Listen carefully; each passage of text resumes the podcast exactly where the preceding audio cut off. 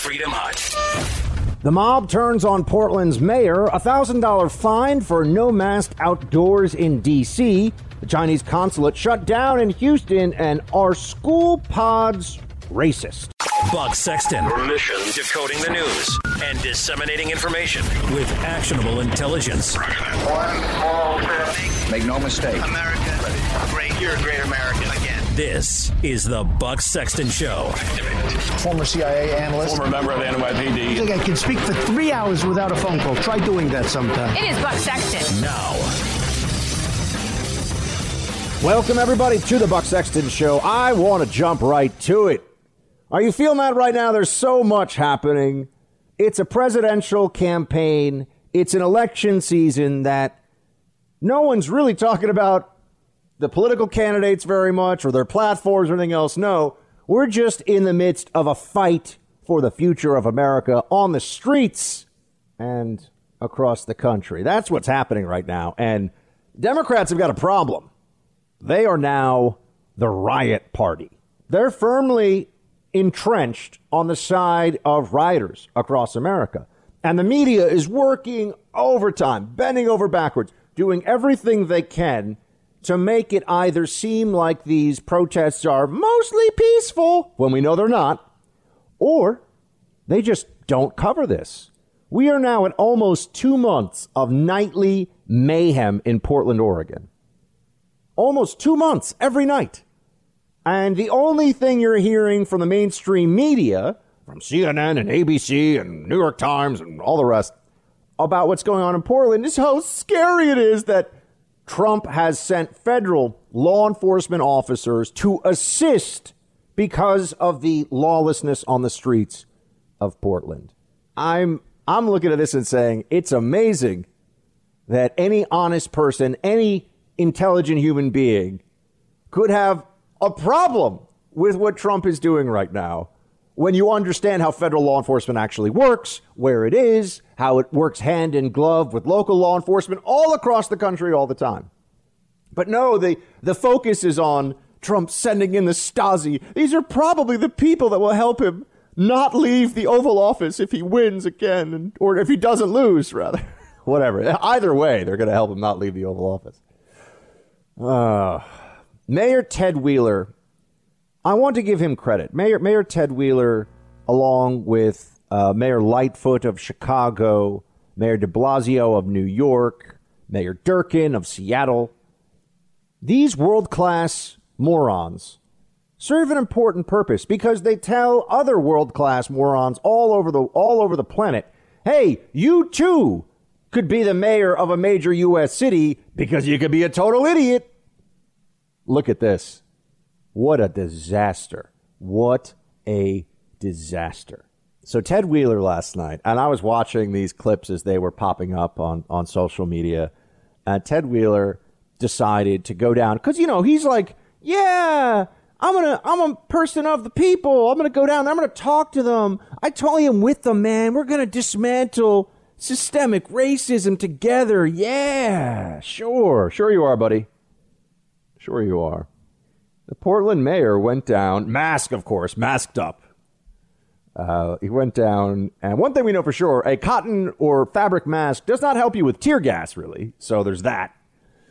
Uh, he went down to hang out and talk to the mob, the Antifa Democrat base. Remember, these are Democrats. I'm going to keep saying it. They're all going to vote for Biden if they vote at all. They all support Democrat policies. They adhere to the beliefs of mainstream left wing American ideology, right? That's where they are.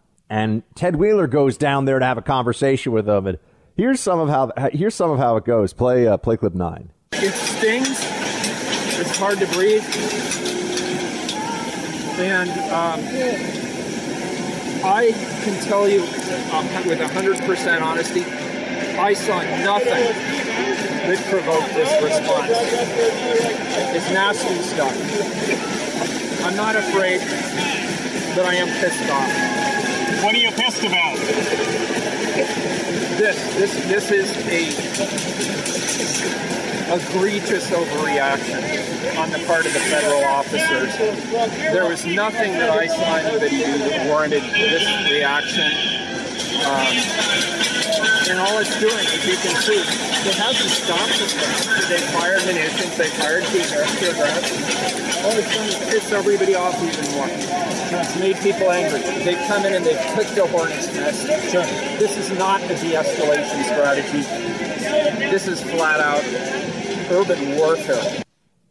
Urban warfare, he says, from not the lunatics with weapons and moving in paramilitary formation on the street to break laws in his city. He's the mayor. He's supposed to keep law and order in that city. Remember, the police force is under the supervision, under the direction of the mayor's office. So there's lawlessness in his city, and Ted Wheeler of Portland wants you to know that the overreaction of the federal government's the real problem here. Yeah. Oh, yeah. What a stunningly, grotesquely stupid, weaselly, dishonest moron. Why is he down there at all? Now, I, I wish I could play for you, but we really can't because there's so much. Uh, there's all this video online of him down there in the heart of these protests. And he's really one, and they're not a protest, they're riots. I'm sorry. We, we got to use the pro. These are Democrats who are rioting. They're not protesters who want a conversation. That's media spin. That's a lie. These are rioting Democrats. It's not a mostly peaceful protest. It is explicitly, openly intended to cause fear and destruction and use the threat of force to get their way, like domestic terrorists. But I couldn't play for you, although it would be really fun. All of the all of the video, all the audio that's out there where Mayor Ted Wheeler shows up to his constituents, right? These are all people who I'm sure uh, voted for Ted Wheeler or would again if they do vote. And do you, do you know what they were yelling? Blank you, Ted Wheeler. Shut the blank up. I mean, there's so much just scorn and humiliation. This guy's pummeled with it, and he's on their side, right? And you can just hear him in his head, I'm on your side. Why don't you like me more? I'm on your side. But he can't really say that. Although he says he's with them in solidarity on the issue of dismantling structural racism and all this stuff. Of course. I mean, the mayor is such a buffoon. He's saying that he didn't, he didn't, I didn't see anything that justifies this.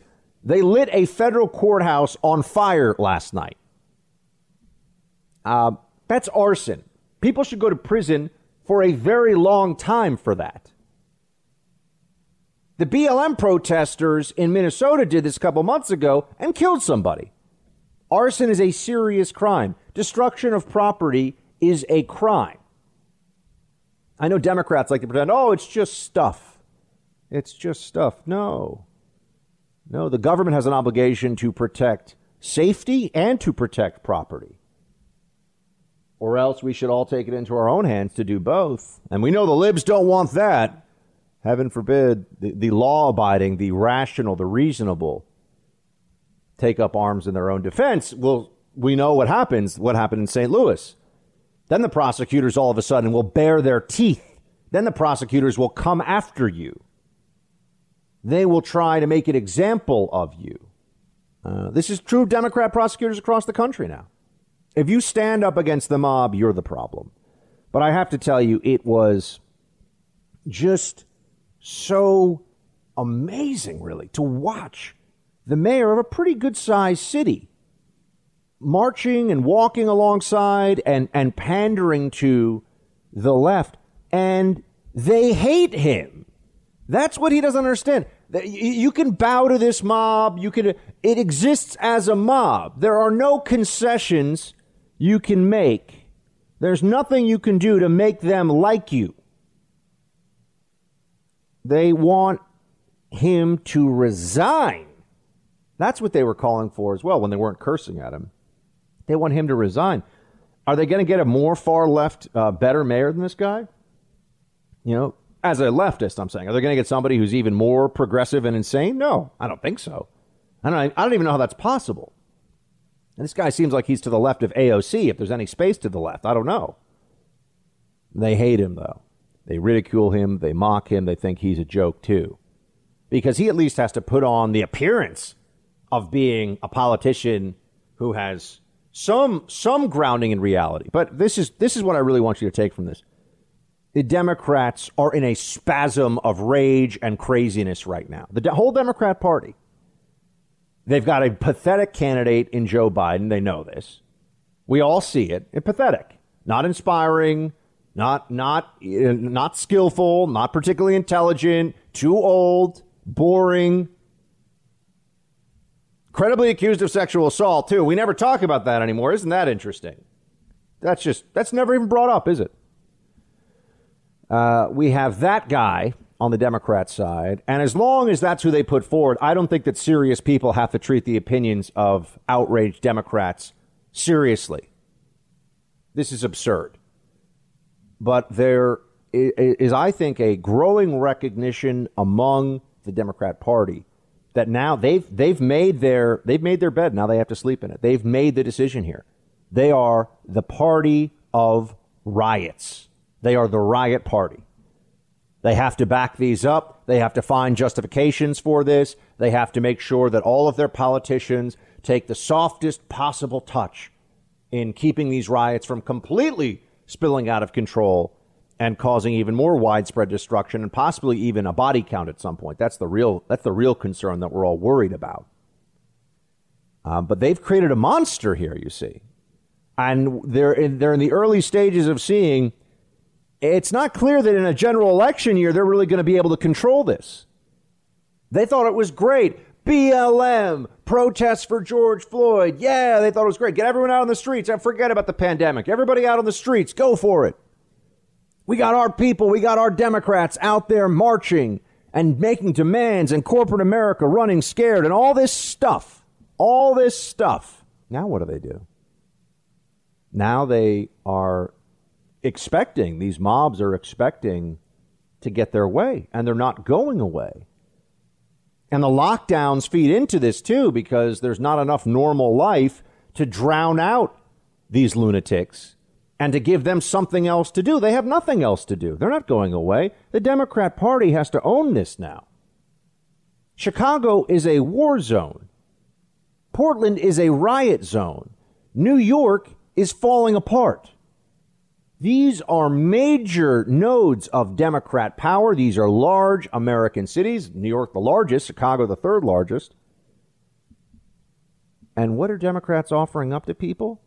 The only way that you could see this working out in their favor is, in some ways, the most uh, breathtakingly cynical and disturbing one.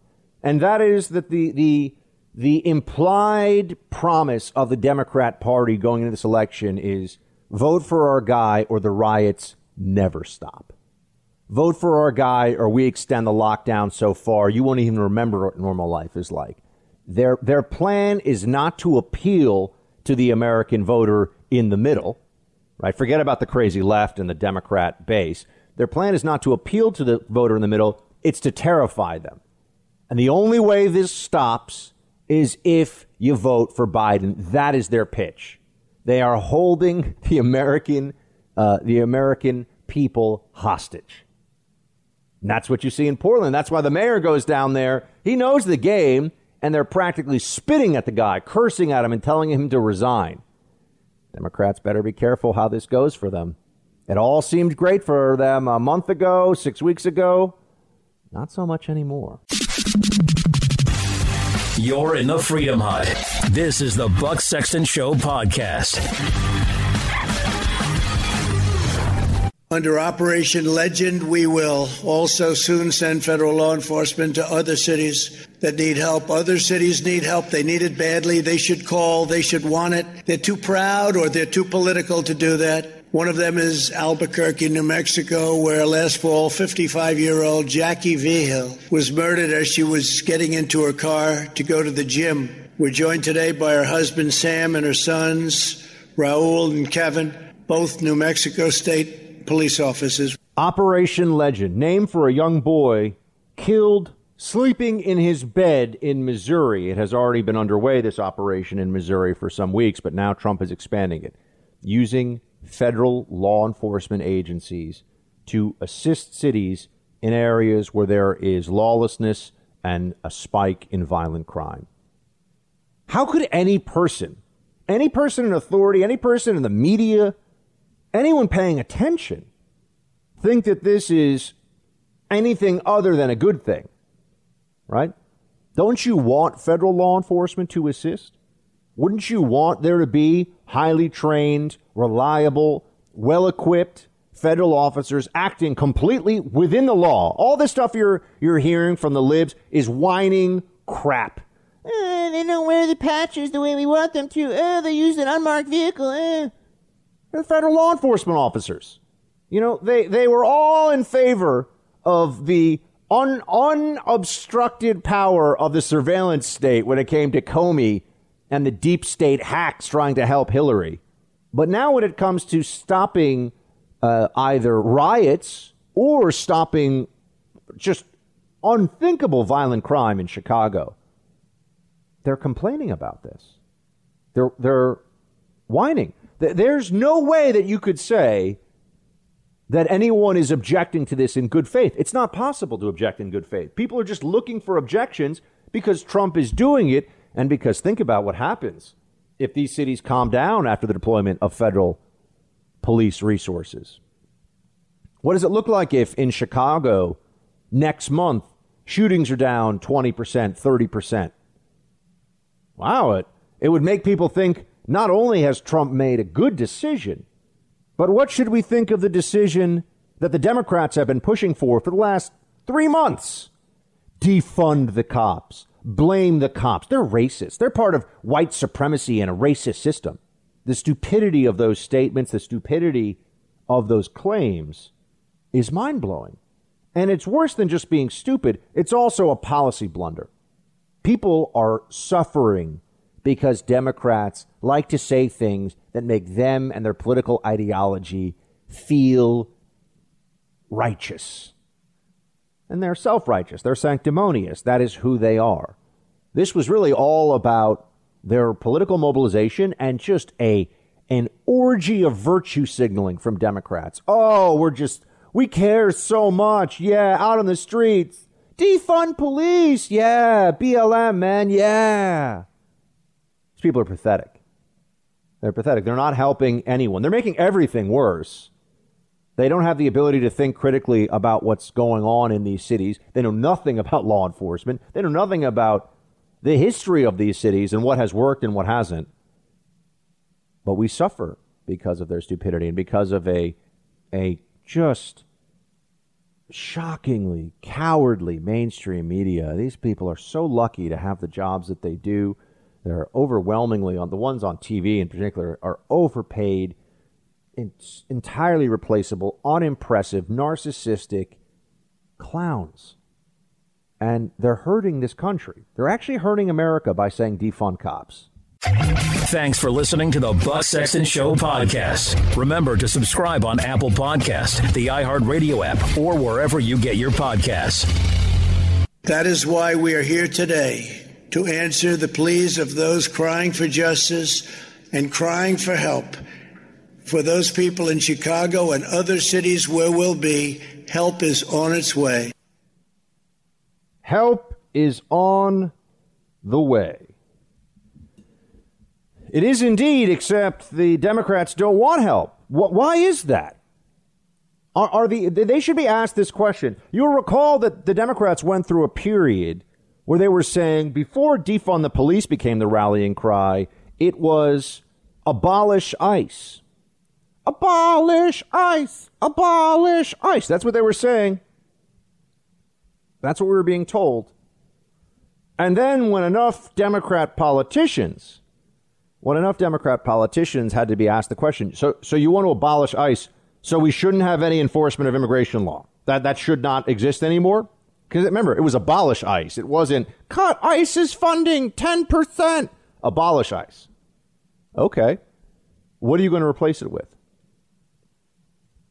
And the Sandernistas would go on TV. Bernie Sanders and, and his and his crew would go on TV and they would say, you know, they'd mumble something about a, you know, uh, oh, kids in cages. Oh my gosh, you know, they'd say the stuff that he, the the talking points, and then and then they would end up having to say, "Well, we're to like fold that responsibility into another federal agency or create a new create a new one." Oh, so you're going to abolish ICE to create, you know, immigrations and customs enforcement, right? Abolish ICE so you can create a new ICE that does the same thing that the old ICE did because that is necessary, you utter buffoons. So they had to back away from that. They, they lost on that one. They, you, you don't hear them talking about abolish ICE anymore, do you? That was a, uh, two years ago, the summer of, what was it, 2018? Oh, that was a big one. Remember, AOC went down there. Oh, Border Patrol was threatening me and all, that stuff that was going on. Really? You're gonna you're gonna go after federal law enforcement like that? You're gonna claim that you were being threatened? I mean, the stuff that was happening from from the Democrats was just it was disgraceful. But you know, that was their identity politics, open borders, all coming together. What's their position now going to be? Okay, so we've had all this conversation about police. Trump signed, and it was a mistake. But hey, the Trumpster, the Trumpster's back, baby. He's doing what he needs to do. Uh, he signed an executive order on law enforcement reform to do transparency. Do you even hear about transparency anymore and all this stuff? Nah. What about statues? I thought we were supposed to be also worried about the statues that were uh, a form of inanimate tyranny all across the country, right? I, what, oh no, we're not talking about that anymore. It just every week it changes. Whatever the libs can get angry about, oh, change this team, this sports team's name oh, fire some people from the New York Times because they don't agree 100% with the craziest left wing ideology. All the stuff that you see. What exactly is their argument against federal law enforcement officers in U.S. cities enforcing the law? They're not telling you that they're not enforcing the law, right? They're trying to say that they don't like their tactics or, oh, it's a, they're, Ted Wheeler, they're kicking the hornet's nest. Hmm. What's what's the real answer? They need to be pushed. If we had a serious media, every Democrat, including Joe hiding down in the basement, every Democrat would have to answer the question: Why do you think that you don't need federal law enforcement assistance for your city? You already have federal law enforcement operating in your city all the time, and have for as long as you've been the mayor or you know the governor of your state, whatever it may be. So what's the what is the real explanation here? Well, it turns out uh, Mayor Lightfoot in Chicago has now agreed, as of today, to work with a, an additional federal deployment um, of troops. I'm sorry, pardon me, of law enforcement. I know it's uh, that's going to happen sometimes because it's weird. We don't think of law enforcement as being deployed in that way because law enforcement's all over the country already. So Chicago is going to have um, uh, Chicago is going to have additional federal assistance, and let's hope that they are able to bring down the violent crimes. I mean, this is exactly what you need. You need U.S. Marshals going after the worst gangbangers. You need DEA going after the cartel connections to these gangs and you know going after MS-13, going after the Bloods and the Crips and you know Latin Kings and all these different national gang affiliations. Those law enforcement agencies do that all the time. You want to stop violent crime, stop the violent criminals. We know this. This has been established for a long time. Democrats, though, they're on the wrong side of this issue, and now they're scrambling. They're scrambling. And Trump has finally been able to, and, and I, I've been saying, where's the counterpunch? Where Trump is finally now on political offense and it's political offense where he's right. He's helping America. He is going to help save lives, save neighborhoods, save minority lives predominantly. And all of this is showing what the Democrat Party is really about the relentless and ruthless pursuit of power at the expense of the very people they claim to care so much about. That's why you have these uh, these complete morons like de Blasio.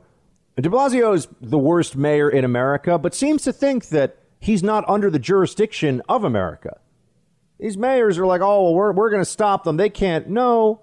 The mayor has mayor has no no ability whatsoever in the law to tell the FBI that they can't enforce laws in New York City. Mm-mm. Not how our system works. In fact, if you look back at our history, really look at our history and why we have the system we do of, of federalism and of, of states and the federal government working together, putting down insurrections and restoring law and order and preventing states from violating federal law as a function of policy. Go back to Eisenhower, go back to uh, integrating the schools against the wishes of Democrats. By the way, you look at what has happened in the past and you understand that, of course, presidents do this. These federal law enforcement agencies exist to enforce the laws in states. They're not just buildings in D.C. that have no mission, that have no mandate. They have personnel all over the country. Some might argue they have too many personnel and too many agencies. There are dozens of federal law enforcement agencies. I can't name them all. I can't even begin to. Dozens of federal law enforcement agencies. So there's a lot happening right now. This this has been the first week I can think of in really certainly since the you know certainly since the pandemic felt like it was breaking a bit, uh, where Trump has been able to be on political offense and also doing just the right thing for the country. This isn't just about messaging; it's about protecting people. Play clip three. Today, I'm announcing a surge of federal law enforcement into American communities plagued by violent crime. We'll work every single day to restore public safety, protect our nation's children, and bring violent perpetrators to justice. We've been doing it, and you've been seeing what's happening all around the country. We've just started this process, and frankly, we have no choice but to get involved.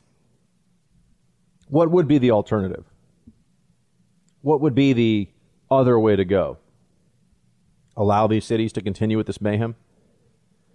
Look, the Democrats. I understand they're not in an enviable position right now. It was it was all great when they could. There was one incident of heinous police brutality that we all saw, we all condemned, but Democrats didn't care that we all saw and condemned, saw it, condemned it, and that there was going to be probably a life sentence handed to this. We'll see, handed to the uh, handed to the officer involved. No, and then and then it turned into this this huge this movement and protests and, and protests around the world. The uprising of the left. That's what it was. That was the inciting uh, inciting issue used to uh, for a, a, broad uprising of the left and the international left too. I mean, now, now we're getting into some real Marxist kind of stuff. But what have been the results of this? As I've been saying now for weeks, and I'm glad that others have been following me into the breach on this one, Black Lives Matter has made everything worse for everyone so far. Except for some of the organizers who are getting uh, lining their pockets and some of the people in the media who use this to grow their following and, and improve their reach and so on and so forth. This is uh, disgraceful, what they've done, what they've done to the country.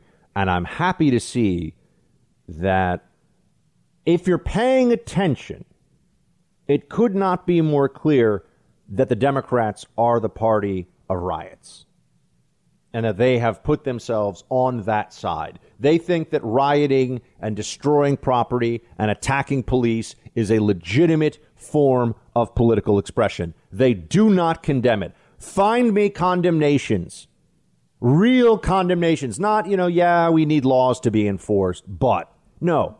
I mean, hey, knock off all this crap in Portland, in Seattle. Hey, let's band together and go after the people who are shooting toddlers in Chicago. How could we not be entirely united on this? Oh, Democrats have other political goals. And they think that the, the problem is a lack of uh, social services or something. That will stop people from shooting up a funeral and hitting 15 individuals. That will stop it. If only we had uh, less, um, less, you know, billionaires running around controlling things, or if we had, just think of all the left wing talking points you can think of. If our police departments weren't all some way systemically racist, just think about it. That's what they offer up to you. It's not going to solve anything. In fact, they intentionally deflect responsibility away from where the real problems are and think that think that we should be uh, listening to them. They won't even deal with the root causes, the root problems of issues of crime and lawlessness. I mean, don't even get me started on how many of these Antifa idiots we see that that went to, you know, uh, that I'm sure studied in incredibly liberal universities and spent tens of thousands of dollars to learn nothing, just to be indoctrinated into being fools, utter fools. We got we got a lot of problems. We got a lot of, of things to clean up. But sending in federal law enforcement, that's a cleanup that needs to happen right now. You're in the Freedom Hut. This is the Buck Sexton Show podcast. All right, so what are the libs saying about all this? I've told you they're they're in a tough spot right now. They got re- they were really having a having a field day, having a great time, pretending to care so much about racism. Yes, we're dismantling structural racism. Let's have a lot of white protesters scream in the face of black cops and call them horrible names. That's what Democrats are all about. Okay. Uh, what are the Democrats actually saying? You got Chicago Mayor Lightfoot. Remember, she was the one who, uh, quite famously during the pandemic lockdown, was like, no one's allowed to get haircuts. And then someone said, hold on a second, you just got a haircut. She goes, yeah, but I'm public facing. Oh, okay. In that case, I guess it's not hypocritical. Um, here is what Lightfoot is is claiming, or uh, she was as of this morning. I, I think it's had to change because now she's working with Trump or accepting federal law enforcement. It's not like she has a choice. Can I just put that out there? Play seven. And I'm calling on all Chicagoans that if you see something that doesn't look right, please don't hesitate to report it. Call 911, call 311. We are going to remain diligent, and if we see any steps out of line, particularly with DHS or Border Patrol, we are not going to hesitate to take the president to court and stop any unconstitutional actions. We're going to take him to court. Yeah. Yeah. Let's take the FBI and the DEA and U.S. Marshals to court and DHS. Yeah. What? What, what, what, what? How is this sensible at all? I, in, in what world? Why is she assuming that federal law enforcement is going to be violating the Constitution? They're operating in her city every day. Does she? She Chicago Police Department, I can assure you, could use U.S. Marshals taking some of the high risk warrants off their hands, for example, and saying, "Hey, no, we'll we'll go get we'll go get that that gang leader. We'll take that one for you guys. Don't worry about it. We got that." Uh, in a normal world, in this country, usually, and I've seen this, right? I've been a part of terrorism investigations where we had CBP, DHS, FBI, U.S. Marshals, you name it. They'll bring in fish and wildlife if they need to for some reason, right? I mean, whatever it is. And we all work together. Yeah, there's little turf battles and that's nonsense. At the end of the day, we want to get the bad guys, we want to keep people safe. She's acting like federal these are law enforcement officers, just like her own cops in Chicago, and she's acting like they're an invading army or something. Ooh, if you see anything bad from them, uh, okay, sure, we'll, we'll wait on that one. Good luck. It's amazing, you know. Look at this. Whatever Trump is for, they're against. This is it's more of the same. Whatever Trump wants to do, they oppose. Trump wants to use good cops who have federal training and resources to save lives? Nope. Don't like that. Why? Trump. Completely nuts. Completely nuts. Um, let's have, uh, what do we have next here? Oh, yes. De Blasio. He, he actually even blames his own cops in New York. Play eight. But let's face it, the entire society has been through uh, just an epic dislocation. People don't have work, people don't go to school, they don't have anything. And uh, we're going to fix it. We're going to deal with it. Remember, Allison, this is a city 25 years ago going through hell with crime, and we fought our way back, and we'll fight our way through this. But we have to do it the way that works for New York City. It can't be about someone else sending in folks not trained the right way to be here, who only, unfortunately, would make things worse and could lead to more violence. That's the great irony. You send in folks who are not meant for this work, and even worse things happen. What a complete and utter disgrace. And just a moron. They're trained for this work. Honestly, just going to say it. I've worked at the federal level, I've worked at the local level for the NYPD. They're generally better trained for the work. More federal, and that's not a knock on any local law enforcement, but the federal resources, you all know, are a lot more extensive. What is de Blasio even talking about? And complete, it's just lies, folks. It's just lies. Now, now we're just in the sea of Democrat lies trying to make our way through it. Thanks for listening to the Buck Sexton Show podcast. Remember to subscribe on Apple Podcast, the iHeartRadio app, or wherever you get your podcasts. Oh, you know who we haven't heard from yet? Hillary! Hello! She's still out there, still lurking, still waiting for that opportunity. I'm back! I know, I'm going to blast out your ears. I don't want you falling asleep while you listen to the Buck Sexton Show.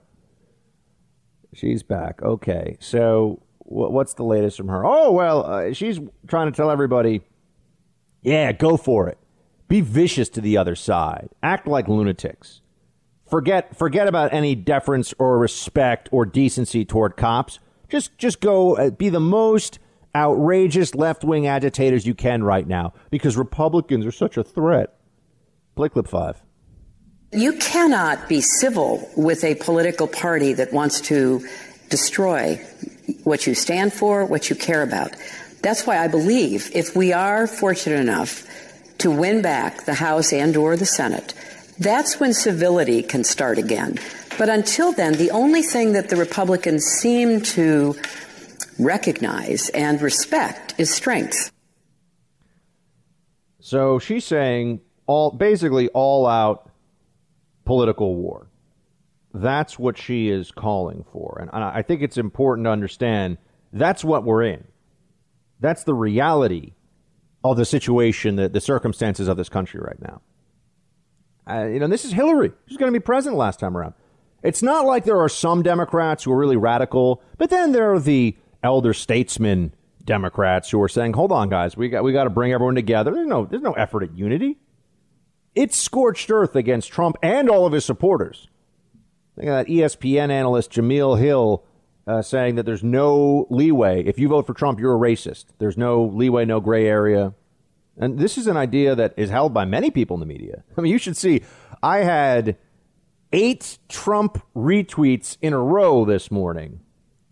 Uh, eight Trump retweets, and the stuff that's being said to me in my timeline on Twitter from libs, of course. I mean, my conservatives are like, oh, nice tweets, Buck. And it's really nice that the president shares my thoughts with his 80 million followers. And it, you can check his Twitter feed. It was it was like eight in a row, I think, was the number. I haven't seen the president take one person's Twitter account and do eight in a row in quite a while. So he likes the uh, he likes the Bucksters Twitter game, which is appreciated.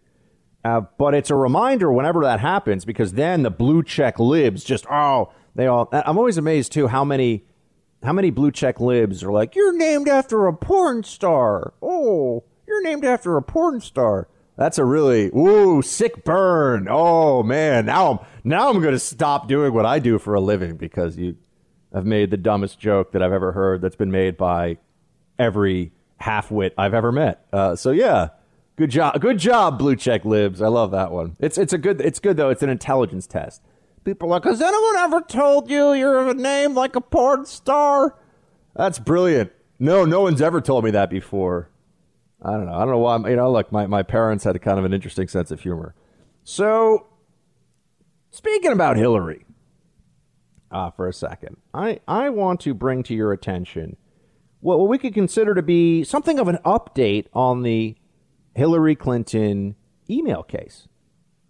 I know you're, you're not seeing it talked about that way, but but I'm going to tell you about it. I think it's very important because at a time when we're thinking so much as a country about law and order and what that means and why it's important that we're all held to the same standards, here we see it took some time, but we see just ironclad evidence of the double standard that exists for connected, politically important Democrats and leftists and everybody else that there is a two tiered system of justice one for people who the system, the establishment, the Democrat left likes, needs, wants to wants to support, and then a system for everybody else. And I'm not saying this is the only two tier justice system. I want to be very clear about that.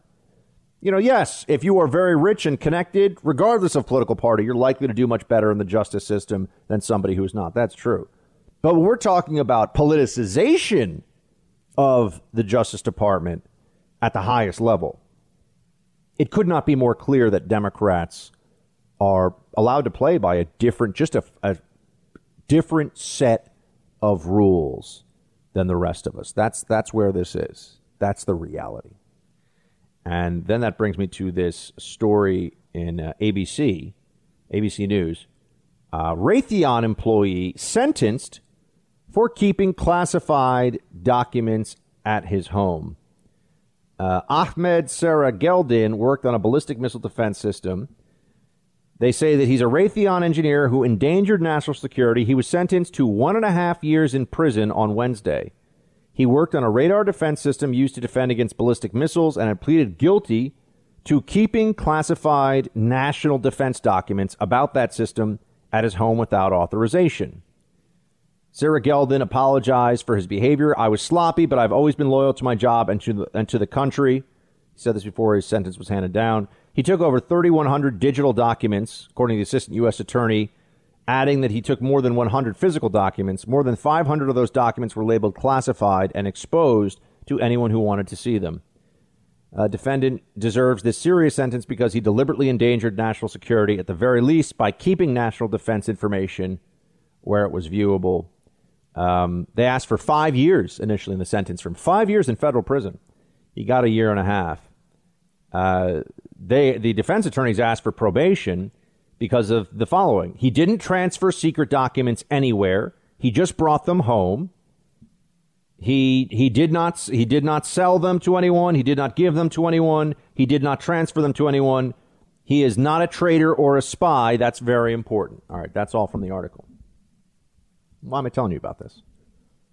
This guy had possession, okay, on an unsecured computer of classified information.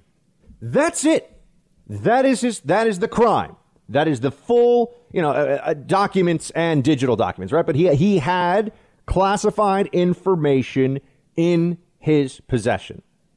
That's what he is going to prison for. And, and people they try to say a lot of stuff to try to you know muddy up the waters. No, no, no, no. That's all. Did not commit espionage.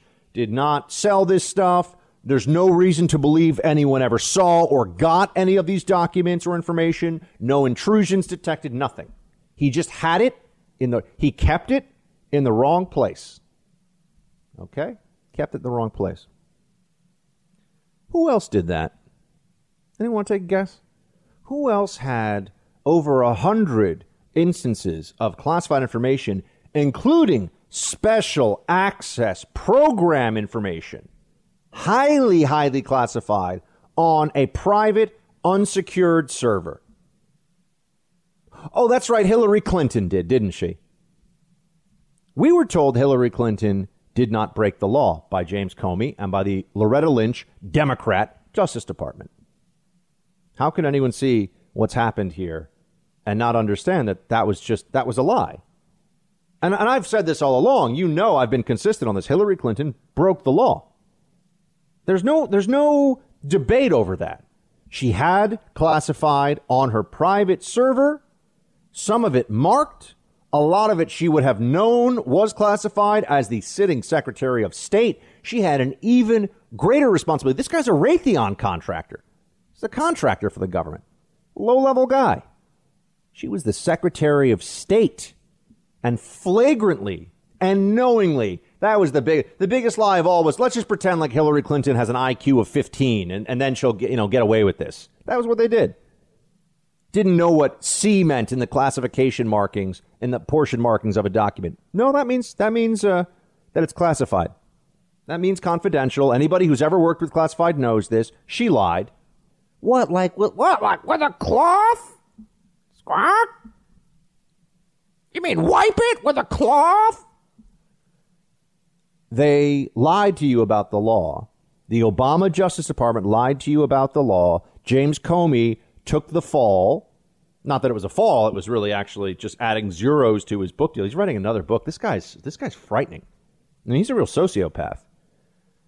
but they made the whole thing go away. It, it was illegal. What she did was a crime. And now I'm not, I never, I was always honest with you. There are people, oh, she should go to prison for 20 years for treason. No, no, no. That's not, she should have had to take, in a, in a realistic world, she should have had to take a, a guilty plea, a misdemeanor, most likely, plead down. I know you don't want to hear that, but this is what would have happened. Probably a misdemeanor guilty plea for mishandling classified, get six months probation, and have her clearance pulled forever. Now, you might say, Buck, that's not that severe. I know. But do you think that the would be president of the United States, the Democrat candidate, pleading guilty to a crime of mishandling classified information right before the election happens, do you think that might have hurt her chances a little bit? Yeah. Yeah. Convicted criminal Hillary Clinton not not not for like a tax fraud thing either, right? Convicted criminal for mishandling classified, even if it was very minor. That would have been that would have been it. They knew, they knew that she was going to that there's no way she's going to win the election if that happens, right? So what they do, they lied to you. This guy, this this guy, look, what he did is stupid and he shouldn't have done it. I'm not defending it. I'm just pointing out the obvious double standard. He takes classified home. He goes to prison. Hillary is trafficking classified on an open server on a regular basis over a hundred, over a hundred counts. That is the fact of the case. Not even, uh, not even charges brought. Not even an attempt to punish. Does anyone really think that they could win an argument with an intelligent person about whether there's a two-tiered justice system for Democrats who are important to the Democrat Party? Why do you think the left still lionizes James Comey, uh, an abject fraud? And, and it's terrifying that that guy was as senior as he was in the United States government. But the United States government at the top level in these bureaucracies has been full of losers for a long time. I'm just going to tell you that. A lot of losers. The appointees and also the careerists. Not impressive people. Way too in love with themselves. Think that they're so holier than thou and that they're, they're doing all this amazing work all the time and they get a little drunk with the power for sure. Hillary got away with it, folks. It was a, a horrific injustice. So, as we talk about law and order and law enforcement, let's not forget the Democrats will just pretend the laws don't exist when it suits them. Whether it's rioters in Portland or their presidential nominee violating classified protocols. You're in the Freedom Hut. This is the Buck Sexton Show podcast. America must be a sanctuary for law abiding citizens, not criminal aliens. My vision for America's cities could not be more different from the lawlessness being pushed by the extreme radical left, while others want to defund, defame, and abolish the police. I want to support and honor our great police. While the radicals want to abolish charter schools and eliminate school choice, I want to expand school choice, and every family in America should have that option. While others want to destroy opportunity, shut down businesses, and send our jobs overseas, we are hiring Americans and we are buying American product. We want to build factories in Baltimore, not Beijing. We want to make our products in Chicago, not Shanghai. We want the American dream for American children, and I will fight to deliver that dream every ounce, every single ounce of my strength. I will be fighting. Biden and Obama released a video focusing on Trump's response to COVID 19. Shouldn't be surprised by that at all because they really don't want to get too into the law enforcement debate right now. It's not looking good for Democrats. They're on weak ground. They've embraced the lunatics, they've defended the lunatics, they've encouraged them. And now enough people are starting to see what the heck is going on in Portland. What was going on in Seattle with the autonomous zone? Why are there so many shootings and murders in Chicago all the time? Over 2,000 shootings. 2,000. I, mean, this is when I heard that number yesterday. I was like, "You got to be. You, that's just not possible." It is. It is two two thousand shootings, and about uh, you know, call it little, between six and seven shootings a day in Chicago on an on an annual basis. It's unbelievable.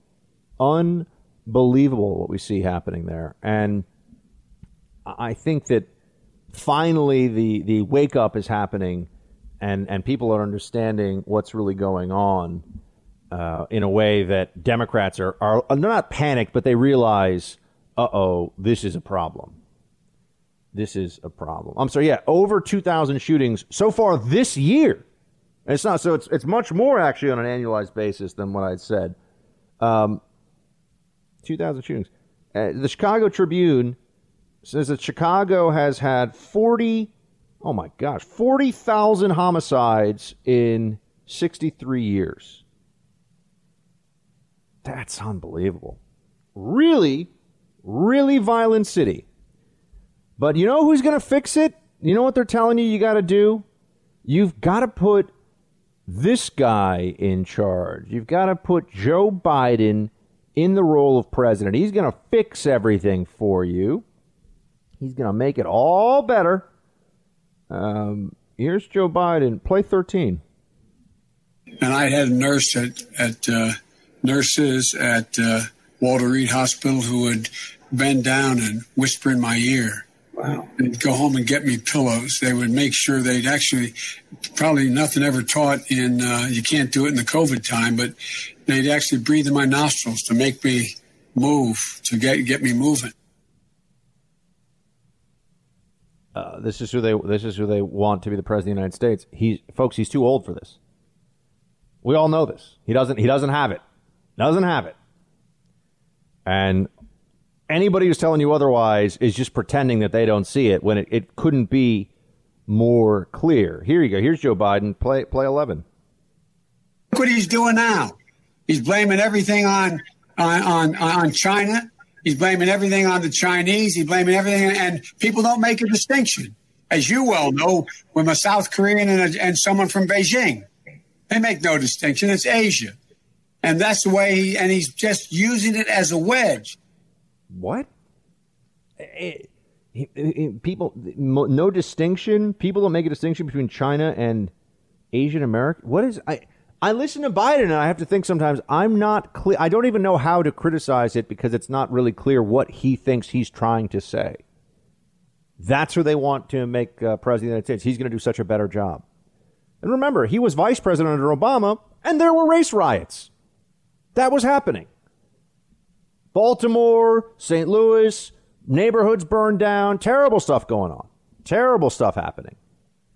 Well, what was that supposed to accomplish? What were they doing to deal with that? Oh, you know, they oh let's let's have another Obama speech where we're all supposed to sit there and go, oh, Obama's so amazing, and he would say the most platitudinous stuff. You know, well, you know, we need to have you know tough conversations sometimes, but we're not actually going to have that conversation. We also need law enforcement to do a better job to overcome the you know historical oppression of the past or whatever. Right? I mean, didn't do anything. Didn't do anything. Didn't fix anything. Didn't help anybody. Didn't do anything. A lot of talk a lot of talk on these issues. The Obama administration was bad for law and order. The BLM movement started under the Obama administration.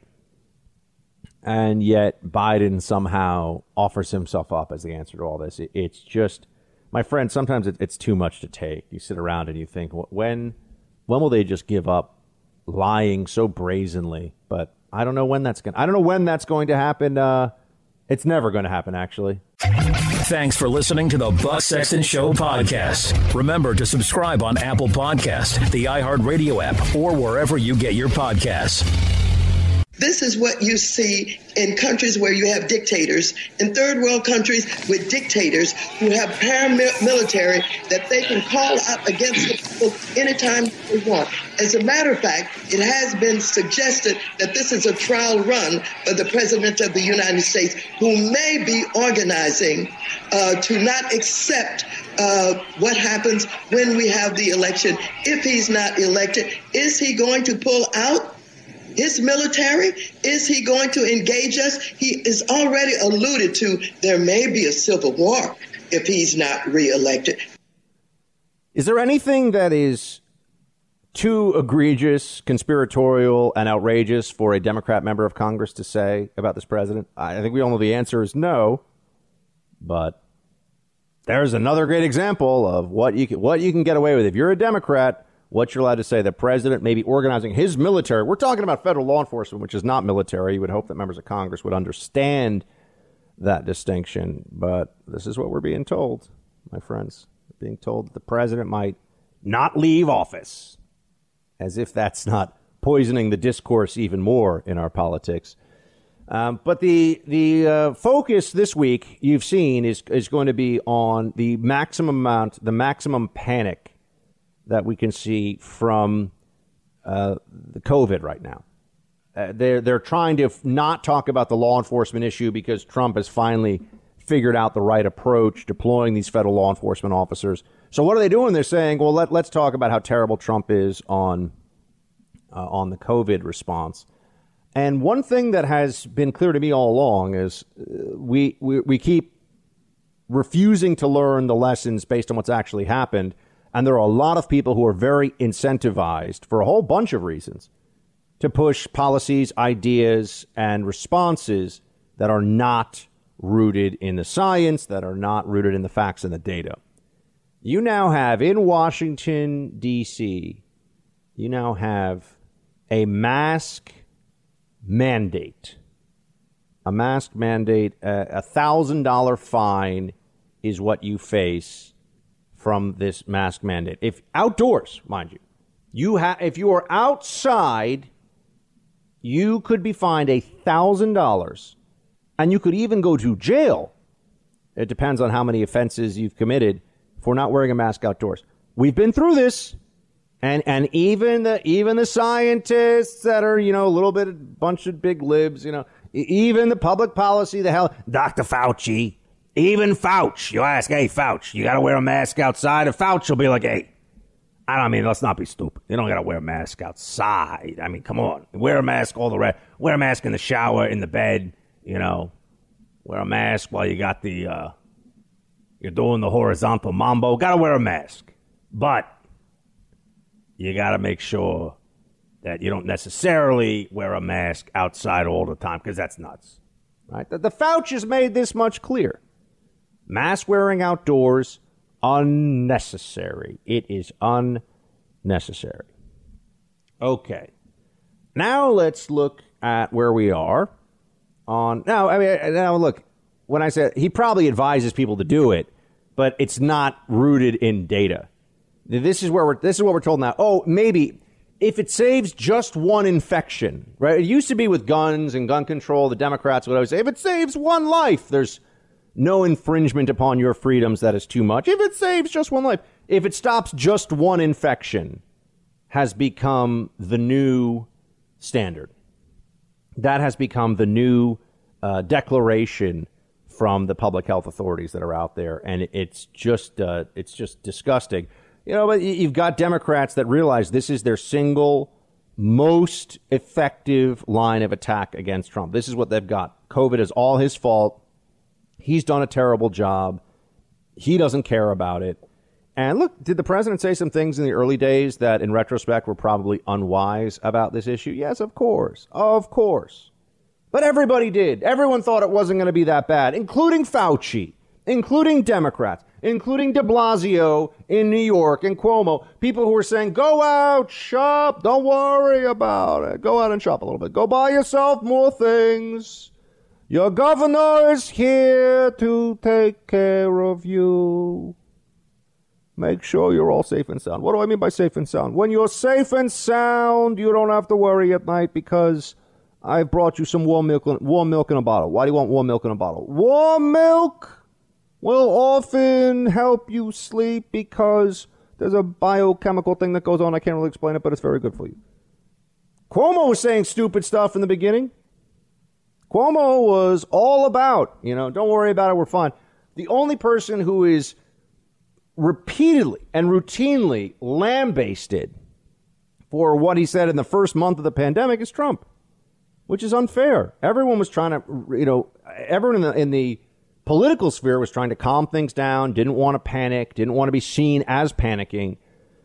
And we got hit much worse than we thought. Now, what people don't want to accept, and Rand Paul was on uh, Fox this morning, and we don't have the audio for you, but I'll just tell you Rand Paul has adopted exactly his belief. Now, this is a theory. I don't pretend that this is proven yet.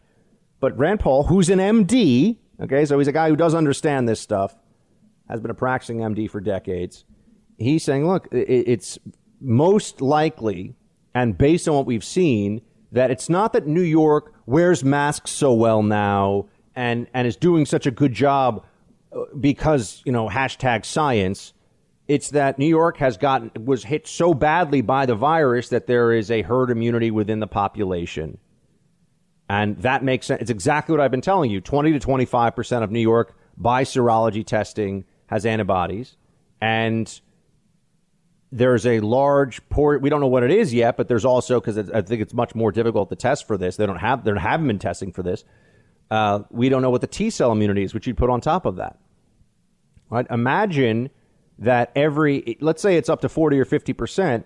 That means that the virus has half the ability to spread. So instead of the usual spread that would have, and this is where you get the R0 or R1, one person infects how many other people. This is how the epidemiologists measure the spread of this.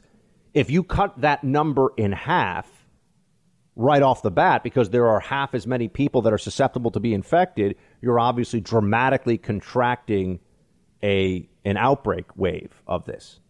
And there are other states where they did not have the same kind of wave that New York did. So they may be having that now. But if they are having that wave predominantly among younger, healthier people, that would explain why the mortality rate is so much lower. And that is actually a much more desirable outcome than what we had in New York. But no, what we're told is that New York got it right.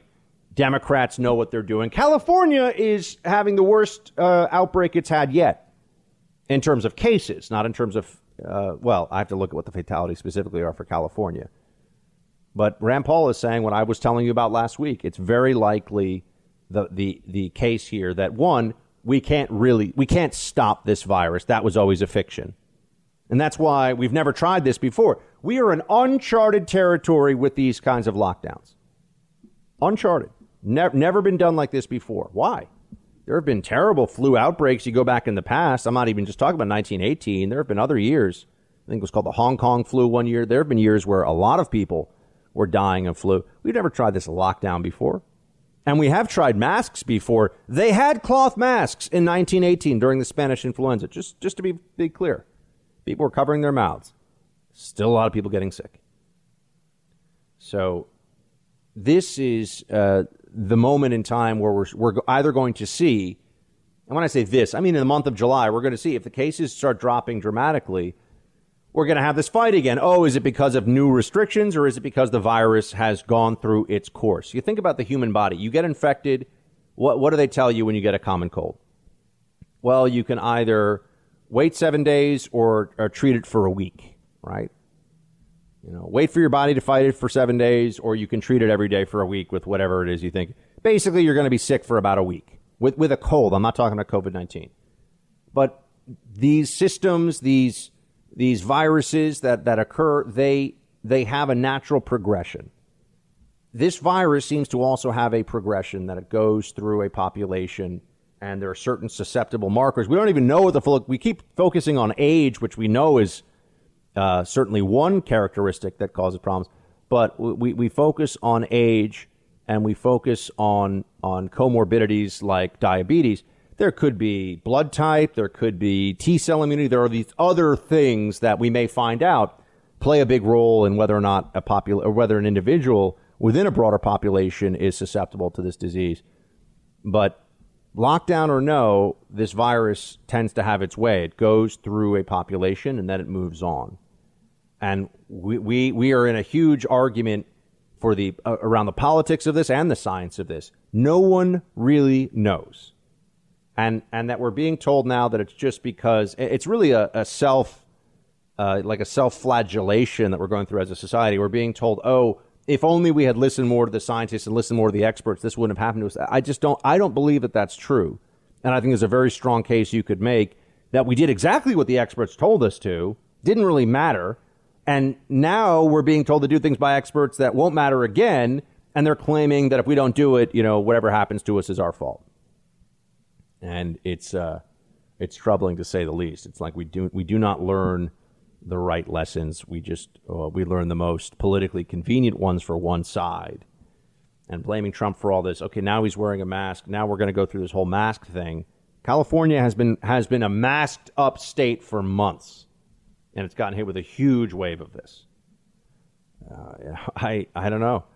People that believe so much in science, you have virus in the air that you can't see, that's moving through that that's particles that you can't see, and viruses. You know, you need an electron microscope to see one, and you have mesh on your mouth that has big, big. You know, not to our eyes, but if you looked in a microscope, has big holes in it, and you're breathing in and breathing out. So yeah, do I think that it's useful for you if you know so you don't spit out at somebody and maybe that has a lot more virus? That's that's possible. But if this is really about long and continuous contact and the virus being in the air, you're breathing in and out virus with this mask on the same way you'd be breathing. I, don't know. I don't know why that's such a. Uh, this is like a heretical concept now, but I'm just trying to think it through. And I've read peer reviewed medical journal studies that say exactly that. But I, don't want to. I don't want to get into the mask fight. I just I want to be very clear that locking people up or making finding them a thousand dollars because they don't want they don't wear a mask is um, is absurd. Is absurd outside. It's absurd. There's no basis for this. You're in the Freedom Hut. This is the Buck Sexton Show podcast. China back in the headlines. President Trump, his uh, Department of State and Department of Justice taking action here. The uh, consulate in China, I'm sorry, in Houston, the Chinese consulate in, in Houston has been ordered to be closed. Now, why would that happen? You might ask, well, why, why is that something that's going to happen? Well, consulate may have been a hub of uh, intelligence and espionage activity specifically trying to steal intellectual property and trade secrets. And this is what the Chinese government has been doing to us for decades, and nobody until Trump was willing to do really much of anything about it. We just kept on sitting around saying, "Oh, I guess we're getting I guess we're going to keep getting ripped off by the Chinese. I guess we're going to keep getting, you know, treated this way. What can you do?" No, this is a huge problem, one that should be confronted.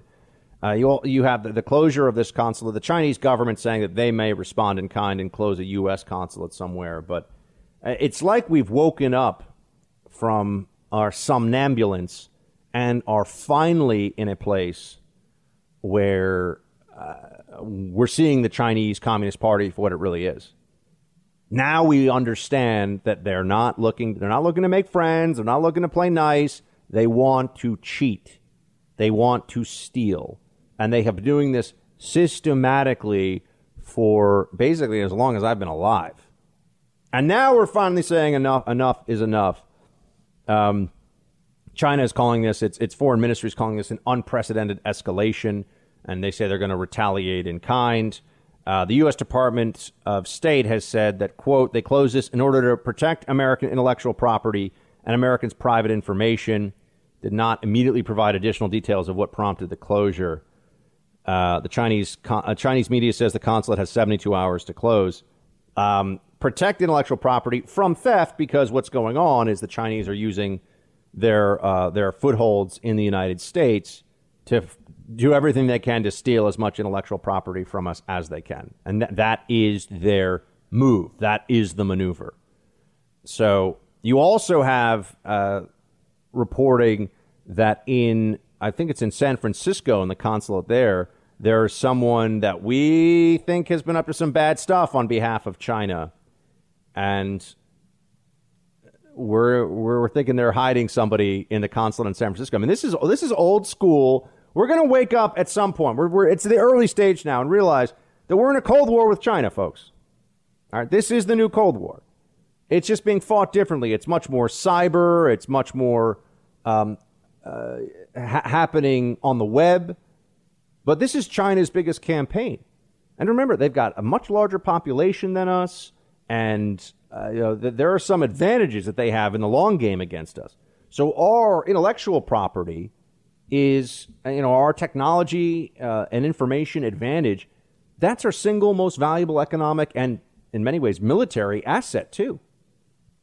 Right? If China has, you know, faster planes and better aircraft carriers and submarines and, you know, you name it, and we get into a conflict with them down the line, we're going to be in a really bad spot.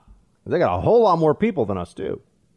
So, and, and I know we haven't really been thinking about any near peer competitor in that way in a long time since the fall of the Soviet Union. We're going to have to start thinking about that again. China's not looking to be number two. They're not happy in the number two spot. China wants to be number one.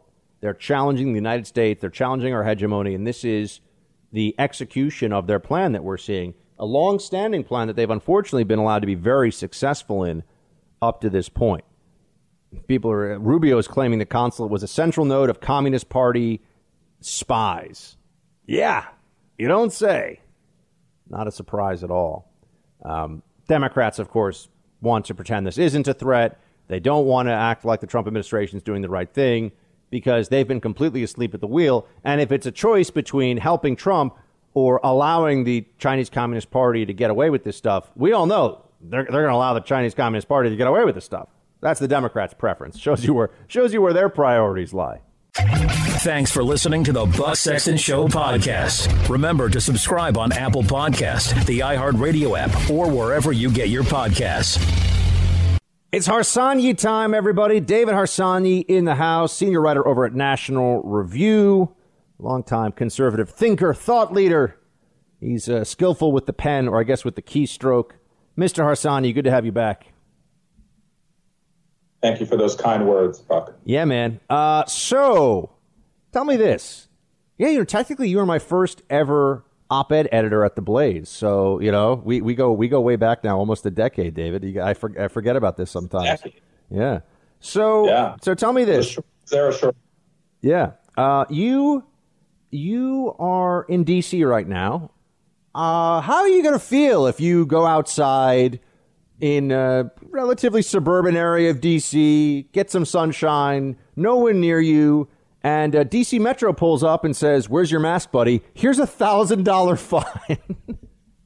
uh, it's crazy. I mean, I think when we start going from suggesting that people do things for the common good, which incidentally most people I think basically do, to criminalizing their lack of an action, which you know it's somewhat proven. I mean, obviously, it's probably you probably disagree, but it's I think it's helpful in in mitigating it, especially inside if you're in places for a long time, etc. But outside, I mean, I don't think there's any science to say that, uh, especially if I'm social distancing already, that I need to wear a mask. Uh, can I just I just so, want to hop in, David? I, I don't I don't disagree, um, and I appreciate your the delicate way you put that. I don't disagree that there are circumstances indoors where you know even if a mask is going to maybe mitigate spread 5%. Okay, well, you know, if you're near your senior relatives or someone immunocompromised or you're going to be in close quarters for a long time, you know, that maybe that 5% is worth it, right? And, and certainly in hospital settings and other situations. So I'm not an anti masker. Um, but I do know that outside, all there they have done studies. Everyone has looked at this so far and said, outside in the open air, it, it, you you are you're posing effectively zero risk of transmission. And, and if we're going to start making serious mandates, I mean, $1,000 possible jail time for things that are based on an outlandish possibility, I just don't know where that stops and starts for the government. Well, there's no end to it, I don't think. I mean, once you start jailing people or fining, you know, these are serious fines. If you're not, you know, for, for middle class or working class person, $1,000 is, is, you know, rent or whatever. So these are serious fines. I think you know, and I think you're right. I mean, and also, by the way, private places and indoor places already put their own mandates on having to wear a mask. You can't come in my store if you don't wear a mask. I'm, I'm, I'm 100% fine with that.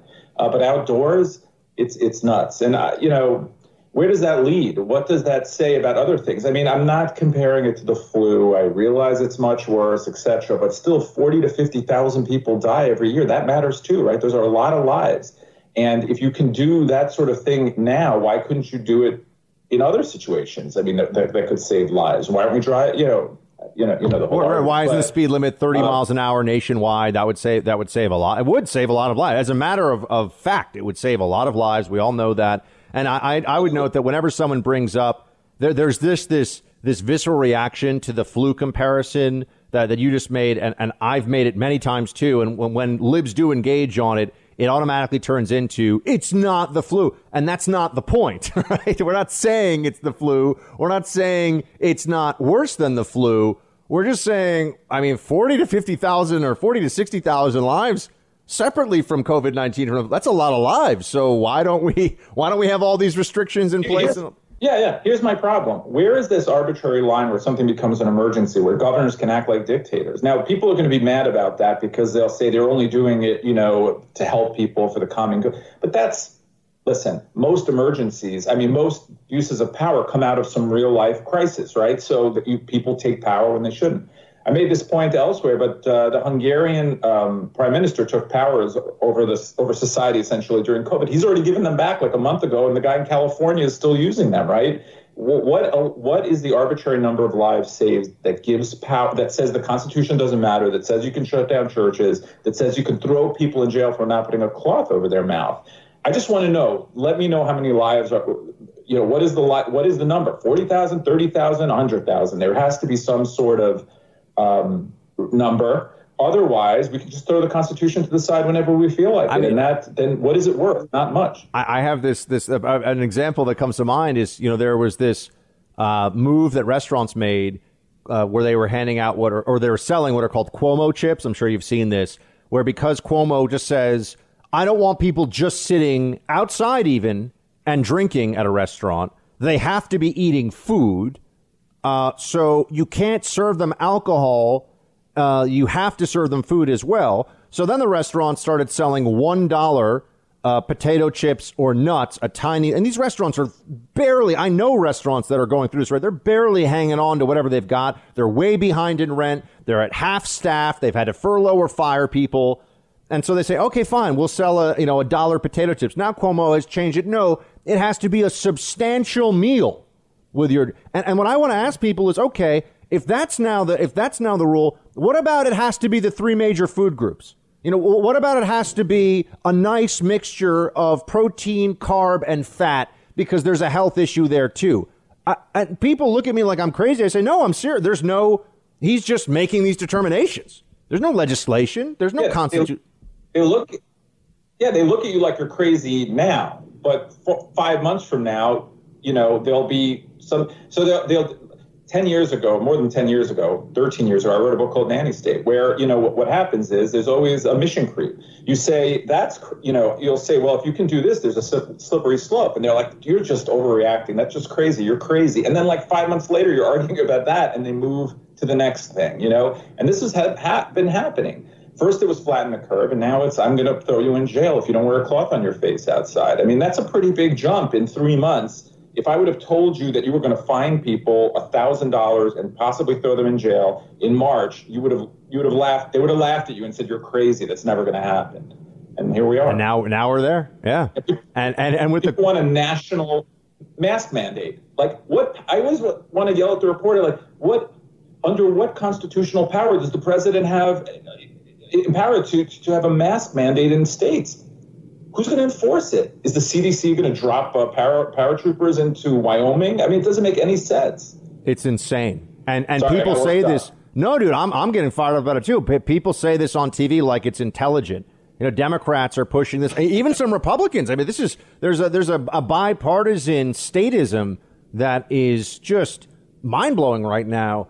And whenever you try to ask this, whenever you try to engage the debate, people just respond with this shrill hysteria. You can't talk about anything anymore. I mean, my point about the Cuomo chips, what, what's a substantial meal? And you might say, oh, well, Buck, how big a deal is this? Well, he's going to pull liquor licenses from restaurants that don't do what he says, which puts them immediately out of business. I mean, this mean, and so, you know, if you've spent a million dollars renovating a restaurant and you've put your life savings into it, Cuomo can come, come over and be like, you know, and you're already on the brink of collapse and bankruptcy because of the lockdowns for the pandemic. Now he can come along and be like, you know, you're not serving enough food with the booze you're serving. What this has to do with science is beyond anyone's comprehension. Uh, so I'm going to pull your liquor license. Now they're done. Now, now they're finished. And I look at that, and then he's threatening to do that, right? That's what he says he's going to do. I'm not making this up. And everyone seems to walk around like this is all okay. Are, are we just in a mass, a mass psychosis right now because of the real threat of COVID 19, but that I do think has been greatly exaggerated? Is that where we are? What's happening? Well, I think that we've moved from trying to go, or maybe we never were there, but from governing with, you know, you judiciously and diligently deal with stuff. You think about science, but you also think about the economic trade offs involved, and you try to move forward. And now it's just turned into fear mongering. I mean, I, uh, you know, people, uh, most of the, the folks who now pretend that New York did great and everyone else has done poorly are fear mongering, you know, they, they, they, and lying basically, but fear mongering. And people are susceptible to that. I'm susceptible to that. It, it, it would be it would be like if we were talking, and we're speaking to David Harsanyi of National Review. You should all be reading his stuff over at National Review. Um, uh, D- David, it would to me it would be like if we were doing an assessment. I mean, the media is engaged in this game right now. If we were doing an assessment of uh, natural disaster response, right, and and let's say we, we were focusing in on how, how you know uh, New York has done in response to you know a, a hurricane um, and ver- versus you know how Florida does in response to hurricanes. And New York had just suffered, you know, thirty thousand dead as, from a hurricane that ripped through, and then Florida gets hit with a much lesser hurricane and has you know four thousand dead this month as opposed to New York's thirty thousand dead back in March and April. And everyone's saying, look at what a great job New York does with hurricanes. It's, uh, it's how the, it, you know it's the most it's the most despicable gaslighting I've seen in political journalism in a long time. People like Paul Krugman are doing it. You know, this is how what we can accomplish. Zero deaths today. This is what we can accomplish if only we follow the lead of Mario Cuomo, who sent a bunch of people to die in nursing homes, and whose state and city of New York. Andrew, but yeah, Mario's the dad. Oh, I said Mario. Yeah, no, it's I, all right. I really. We know who you meant. Yeah, lot, you- so maybe I have little bit of touch. Yeah. Um, so you know, David, I, I also want to ask you. I mean, but you're you're right about the nursing home thing. That's just it's it's a decision that was made that no intelligent person could have thought that was a good idea at the time, and it clearly led to a lot of people dying. And that they're pretending that Cuomo did a good job and that he's in a position to lecture anybody. This is look. This is why you, look Democrats. I don't know what to say. Can't trust them. Let's tell people can't trust them. Um, but I, I do want to get your take on what we see going on in Portland and now also Chicago. A number of cities have come up here where it, it, it has become the, the dominant narrative among the Democrat Party and the national media that federal law enforcement officers are an invading army in U.S. cities. That's really what they're suggesting and saying with all this. They're not allowed to come here stuff.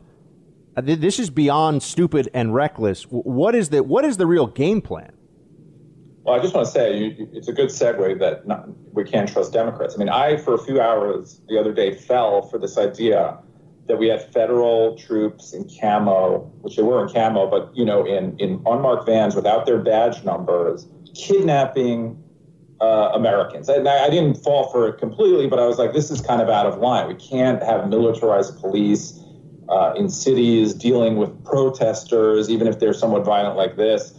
That's a local concern. And I still sort of believe that in general. It's a local I would leave Portland to the anarchists and their abettors in government and let them deal with it. But the idea that the federal government can't show up to protect federal courthouse buildings and federal monuments is absurd. And this one, there was one arrest as far as I know. I could be wrong. And the guy was released an hour and a half later. He was read his Miranda rights. He didn't want to speak without a lawyer, and they let him go. I mean, this, to call that an invasion, as Michelle Goldberg did in the New York Times, is, is it's it's demented, right? these, uh, these people want to be taken seriously, David, all these issues. And I know I, I sat in a fusion center for almost two years with NYPD, FBI, DHS, ICE, U.S. Marshal, you name it. This happens in cities all across the country every day. And they're helping each other on cases and backing each other up and going out on raids. It's it's like it's like our journalist it's like our helping each other. journalist class knows nothing about law, zero about law enforcement. I mean, the DEA, when I lived in Denver, I used to cover the drug war stuff, and the DEA was banging down doors and going into houses, and I'm not sure that the local police even knew about that. Mm-hmm. And sometimes they were undercover. Listen, I don't like the camo. There's a symbolism there. I'm not crazy about military style things in cities, but we have to be honest here. There, these are rioters and terrorists quite often, not all of them, but plenty of them. They firebombed the Portland uh, federal courthouse, or tried to. There's video of this stuff. And then they act like it's like some, you know, Nazi army showing up. It's just, and, and they still pretend like it's nothing. I see reporters pretending like there's no violence, no one's doing anything. I mean, there's a quality of life issue. I'm I'm almost I'm a absolutist on on free speech, right? But the people who live in these cities also have rights. You can't simply shut down entire parts of cities and not let businesses open and not let people move around and have freedom of movement. It's just it's a disaster. Do you think the Democrats are, are finally? Um, I've been saying today that I think that they've kind of bitten off more than they can chew right now with this whole movement, all the stuff going on. Do you think that they're on defense, or am I am I giving the the uh, the American people too much credit? I think that because they have Trump always to just you know call him a fascist and lean on Trump, and Trump often giving them you know saying things that gives them some re- some reason to do that uh, makes it a little easier for them. But I mean, I don't know how long this can happen in cities where people don't start to say, wait a minute, uh, Democrats. I mean, has has Joe Biden or anyone said anything about these rioters in cities? I don't think so. The only thing people remember is Nancy Pelosi saying that sometimes statues have to come down, which Yeah. is essentially, uh, you know, for saying it. that the mob is okay. Yeah, go for it. I the Democrats, the, the recklessness and the intellectual dishonesty, just the dishonesty is is pretty incredible every day. But anyway, man, stay safe, David. Don't don't go uh, challenging the Antifa mob to a to a one on one. Okay, make sure that you uh, stay in stay indoors. You'll be heartened to know I'm usually right here in this Good, spot. good. You stay Never- safe, buddy. David Harsanyi, everybody, nationalreview.com. Check out his latest. Also follow him on Twitter. Thanks so much, David. Thank you. You're in the Freedom Hut. This is the Buck Sexton Show podcast.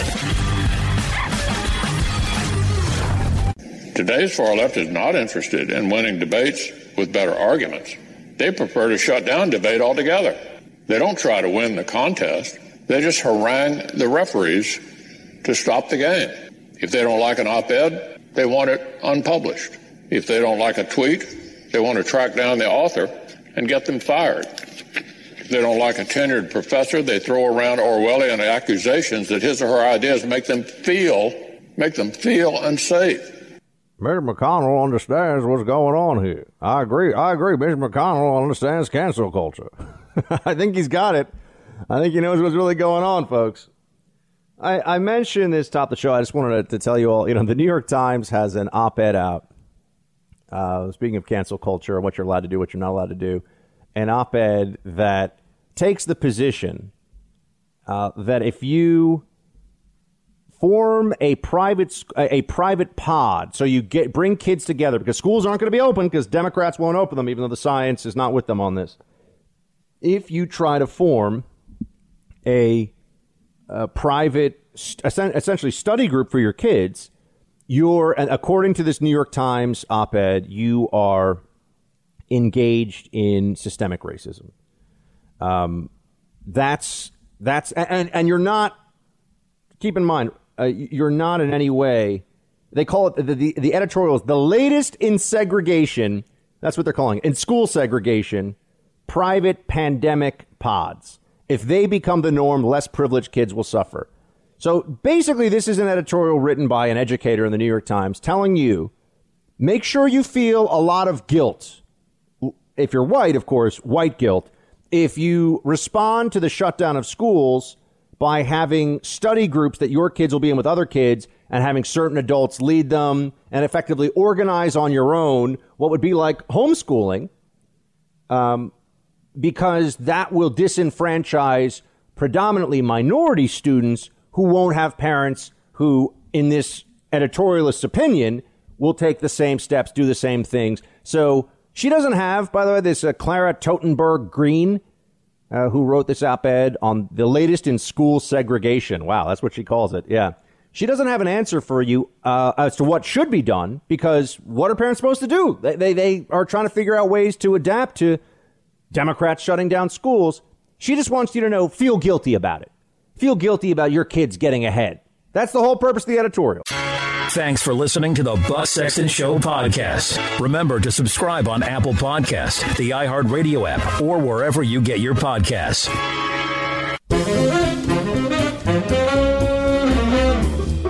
Team Buck, it's time for roll call.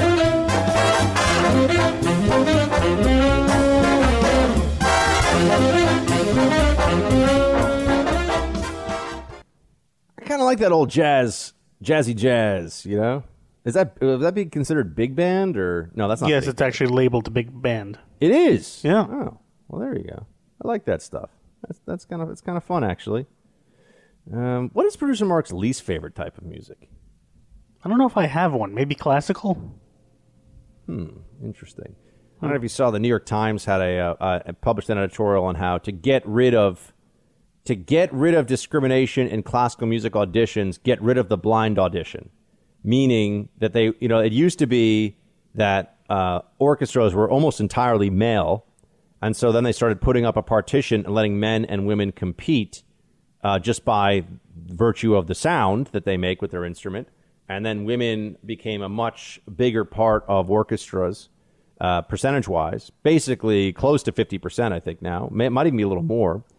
Um, but there are not enough black and Latino members of elite orchestras. So the New York Times uh, editorial page wants to go back to essentially, they found a way to not discriminate, and now they want to go back to positive discrimination. That's their view. So I don't think I talked about that on the show before. I just thought that was interesting because you know what about what about uh, d- different sports teams? You know, are, are we going to start saying are we going to eliminate uh, you know athletic ability and, and say we need we need a more diverse sports team? When no one no one ever advocates for that. It's interesting, isn't it? You know? No one's no one's t- telling the NHL where where are all of your guys who are Asian American? Let's say you don't see that. Are there actually a question for you, Mark? Are there any Asian American NHL players, just as, out of curiosity, that you can think of? Off the top of my head, no. There are I mean, I remember Jeremy Lin in the NBA. You know, Linsanity. Everybody was talking about A guy who had a he had a huge period there of you know a lot of media attention. But anyway, all right, all right. Back to roll call. Um, Kevin, for oh, remember go to bucksexton.com, please. Posting stuff. Also, uh, thehill.com. I have an editorial going up there today on how the Democrats are the riot party. Please uh, read it, click it, like it, all that good stuff. Kevin, I bought a gun in May and have not been cleared by the Colorado background check system, parts of which are suspended indefinitely for the pandemic. You see, they're already seizing our guns under the auspices of public health, and they're getting away with it, so they won't stop there. Today it is new guns. Soon it will be all guns. Could you clarify for me this wave of leftism? Isn't this a branch of communism? The left aren't socialists anymore. They've gone full commie from my perspective, and I think we should clearly identify them as such. Unfortunately, the commies took control of education decades ago. My 16 year old daughter only knows the radical left agenda despite my teaching her otherwise. And in her words, it is the job of her generation to educate the rest of us. I don't see how America will survive the next 50 years with millions of wannabe revolutionaries, social justice warriors, and community organizers running wrong. Shields Rocky Mountain High. Kevin, hmm. First of all, excellent, uh, excellent note to us. Thank you so much. And uh, is today's leftism a branch of communism? There are similarities with communism. There are differences with communism, and it's worth always noting that the earliest uh, communists thought of themselves and would write of themselves as socialists in the early days of the movement. So they they thought of, and Marx would write of socialism often, and, and that they would refer to themselves as socialists. So there's the distinctions can get very blurry. There's the the clear academic uh, the academic definition of you know communism. You have to have a a, a revolutionary committee or a, a central committee. Really, it's a revolution until it gets established long enough. But a central committee that makes all the determinations about the production and distribution of goods. Uh, that that's a that's a pretty broad, pretty loose definition, but that's a distinction between just general socialism. Uh, so this is why people talk about democratic socialism versus uh, communism is really just um, totalitarian socialism. That might be a, a good way of, of thinking about it. Uh, yeah, so that's what I got for you on that. And as for your your 16 year old daughter, I don't know. Hopefully, she'll start paying taxes and realize that the world isn't what she's been led to believe it is by the libs. But you know, I don't know. People are. I know adults. I know people that knew me before I got into politics, and they've been occasionally reaching out to me in recent months, and they're just like, "I don't understand. I thought you were so nice and like smart, and like you're you're so right wing." I'm always like, oh, well, I guess it's kind of a, was kind of a compliment, but not really. I don't know. Lewis, next up in the mix here. Buck and Mark. I'm in California. A fellow union worker turned me on to your show in the summer of 2019. I've not missed a show since. Thank you so much for what you do. Well, thank you, Lewis, man. Really appreciate that. Thank you for the loyalty to the Freedom Hut, man. Honored to have you. About the mask mandate, I believe that the left is pushing this agenda to actually spread the virus. If you think about it, when you see your doctor prepping for surgery, he or she scrubs and puts on PPE. The general public dons their PPE, then touches a number of surfaces while in public, then may touch, remove, adjust PPE without having clean hands. Just a thought. Once again, love the show and shields high. Lewis, uh, first of all, thank you so much. As for your what you're saying about PPE, um, I agree in part and don't see it the same way in part.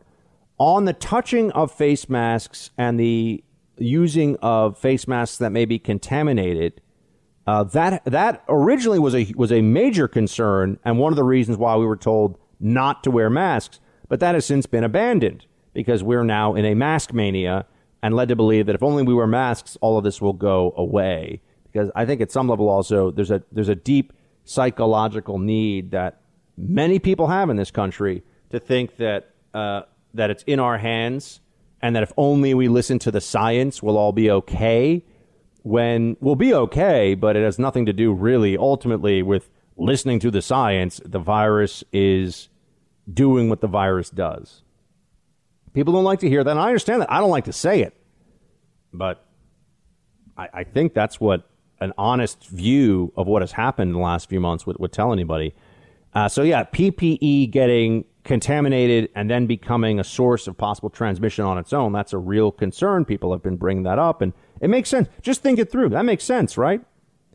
And then as for um, the next uh, part of this, that you think the Democrats might be doing this on purpose, I, I, I can't say that I see that. Uh, it was this would be. I think they want lockdowns and they want masks because of the symbolism of it. I, I don't think that they're actively.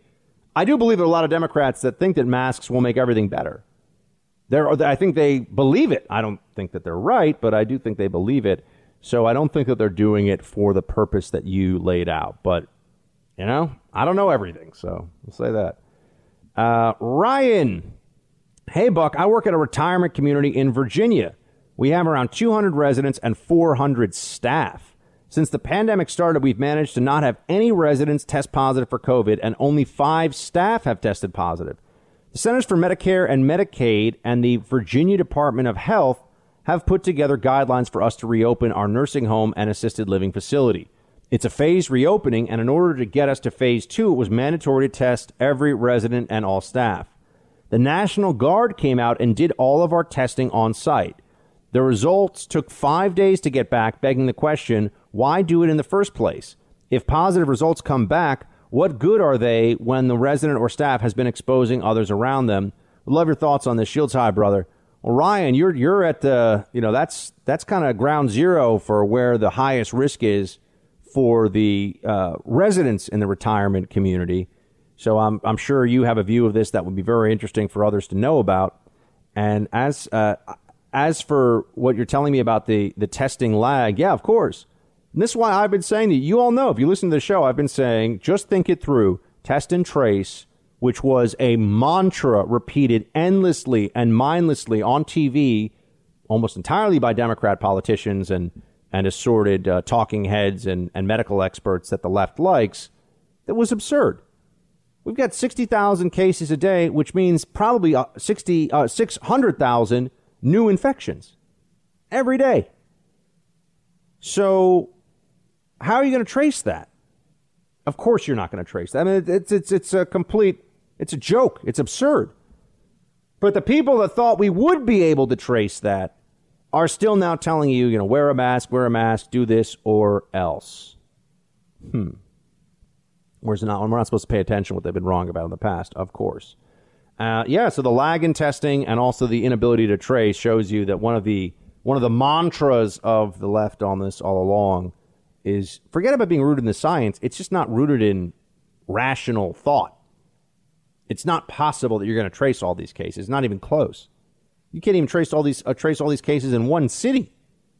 And even if you could trace them, what good would it do you? I think you're, you're always going to be playing catch up. Okay, if you if you trace a thousand cases that a new cases on Monday in Miami, you you traced them all.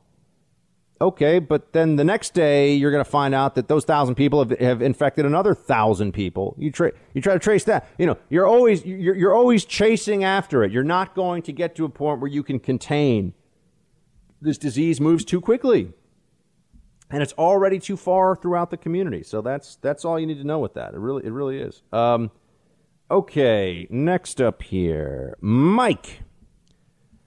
Hey Buck, love the show. Tinfoil hat stuff here, but what are the odds the deep state gets Ghislaine Maxwell to testify against Trump with some phony, egregious connection to Epstein? November surprise, maybe? Um, Mike, I first of all, we love that you love the show, so thank you for that. I don't think that's going to happen, but it is a certainly creative way to think about it. Um, I don't think that that, that that would be look because if she testified, let's just let's just play your theory out for a second. If she testified against Trump, she'd have to provide some some kind of evidence, uh, and if and if she wasn't able to, I think it would be too clear that this was a setup, that it was a ruse, a hoax, all of that. So that's where it is, and that's where we are. Thank you, Mike, for writing in. You're in the Freedom Hut. This is the Buck Sexton Show podcast. The roll call eth continueth with Todd. Where are the Republican fighters? Cruz, Paul, Gowdy, Gowdy, Trey, Gowdy, Crenshaw, Graham. Come on, guys. We need to be fighting every day. The election's only 105 days away. It's the fourth quarter and we are losing. We need a lot of offense right now. And it seems the Republicans aren't even playing defense. They're just forfeiting. Thank you for fighting for us, brother. Shields high. Todd, endorsed, agree, co-sign. I, I, I feel like, you know, Cruz has been stepping up and saying some good stuff recently. Um, Graham, he, he he's going to get the answers for us. You know, he's gonna he's gonna go on Fox tonight, and he's going to get to the bottom. That's what we, we hear from the same. We hear the same stuff from Lindsey Graham every day. Every day, same stuff. You know, I, I, I'm, I've had enough. I'm gonna, we're gonna get answers. Sure, he's been gonna get you answers for four years now in the Trump era. He's not getting you any answers. But you know, the, the Senate Intelligence Committee has been a waste during the whole Russia thing. Just totally MIA on on all things Trump Russia collusion. So Lindsey Graham not exactly uh, not exactly getting it getting it done. I know he's on judiciary, but I'm just saying the Senate they could do the same kind. They could do the same kind of review. Uh, chopper, as in get to the chopper. Hey, Buck, love the show. I'm old enough to remember when President Obama ordered drone strikes on American citizens, and the Democrats loved it. This feigned outrage over DHS tactics in Portland is comical. Chopper, I understand, man. I get it. I'm with you. I I think that there's a huge there has always been a huge double standard in assessing anything from the Obama administration and what has been going on in the Trump administration. There was barely a peep from the media when Obama not only uh, ordered the droning of Anwar al-Awlaki, but also his 16-year-old son. U.S. citizens, folks, droned, done, and everyone just was supposed to say, "Okay, well, Obama thought they were really bad." And they were at least in a foreign country, so no one made too much noise about it. That is what happened. Aaron, this is so stupid. These Democrats are going against the Constitution, and they need to be called out for it, like you are doing. I've always loved listening when you talk. Very influential. Aaron, thank you so much. That's really kind of you, and uh, we we do the best we can here every day. And the good news is because of folks like you, the show is constantly growing, audience is growing, and we have more and more influence, which is what I look. I'm, I make no secret of it. That's what I want. I want I want every conservative in the country to be listening to this show, this radio show, and whatever your station is, and uh, listening to to our podcast. BuckSexton.com. Remember, Spotify, iHeart app. You can listen to it there. And yeah, that's my that's my plan. That's what I hope. So thank you so much, Aaron. And yes, in terms of the constitutionality of what the Democrats are saying, what they're doing, they're horrible. How about that? They're just the worst. Uh, they they are calling for national mask mandates, and and I just I want to pull my hair out, which I won't do, of course. But I want to pull my hair out because where where is that authority? And if you can give everybody a national mask mandate, how long does that last? How do you enforce that? Are we going to start locking people up for not wearing masks outside because there's some small chance that it might reduce maybe one transmission of a virus that has a 99.7% survival rate? That's really the country we're going to be living in? It's pretty crazy when you think about it. Uh, let's see. Brian, tell me it's Eye of the Tiger you belt out to producer Mark and producer Nick to rile them up for the work. Greatness. It's the Eye of the Tiger for producer Please stop. Mark rising up to his challenge as the board up. What do you think? I am not a board up. Yeah, I know, but you got to you got to run the board. We don't really have a board anymore. Well, yeah, but that's under you. You know, you produce all of the things. Yeah. That's executive producer Mark to you. Yeah, that's fair. Executive producer Mark. He's Eye of the Tiger might become his new fight song in the morning, so that may that may end up happening. Um, depends on how grumpy he is. Jenna, hey again, Buck. Craven T-shirts per your conversation. Do one with Commie Bear. I'm so in. And a Shields High. You know, Warrior. We're working on my whole wardrobe in anticipation. Shields High. Gina, we'll get it done. Producer Mark will be in charge of design and approval. And that's how we'll roll. Everybody, thanks for being here. We'll talk more tomorrow. Shields High.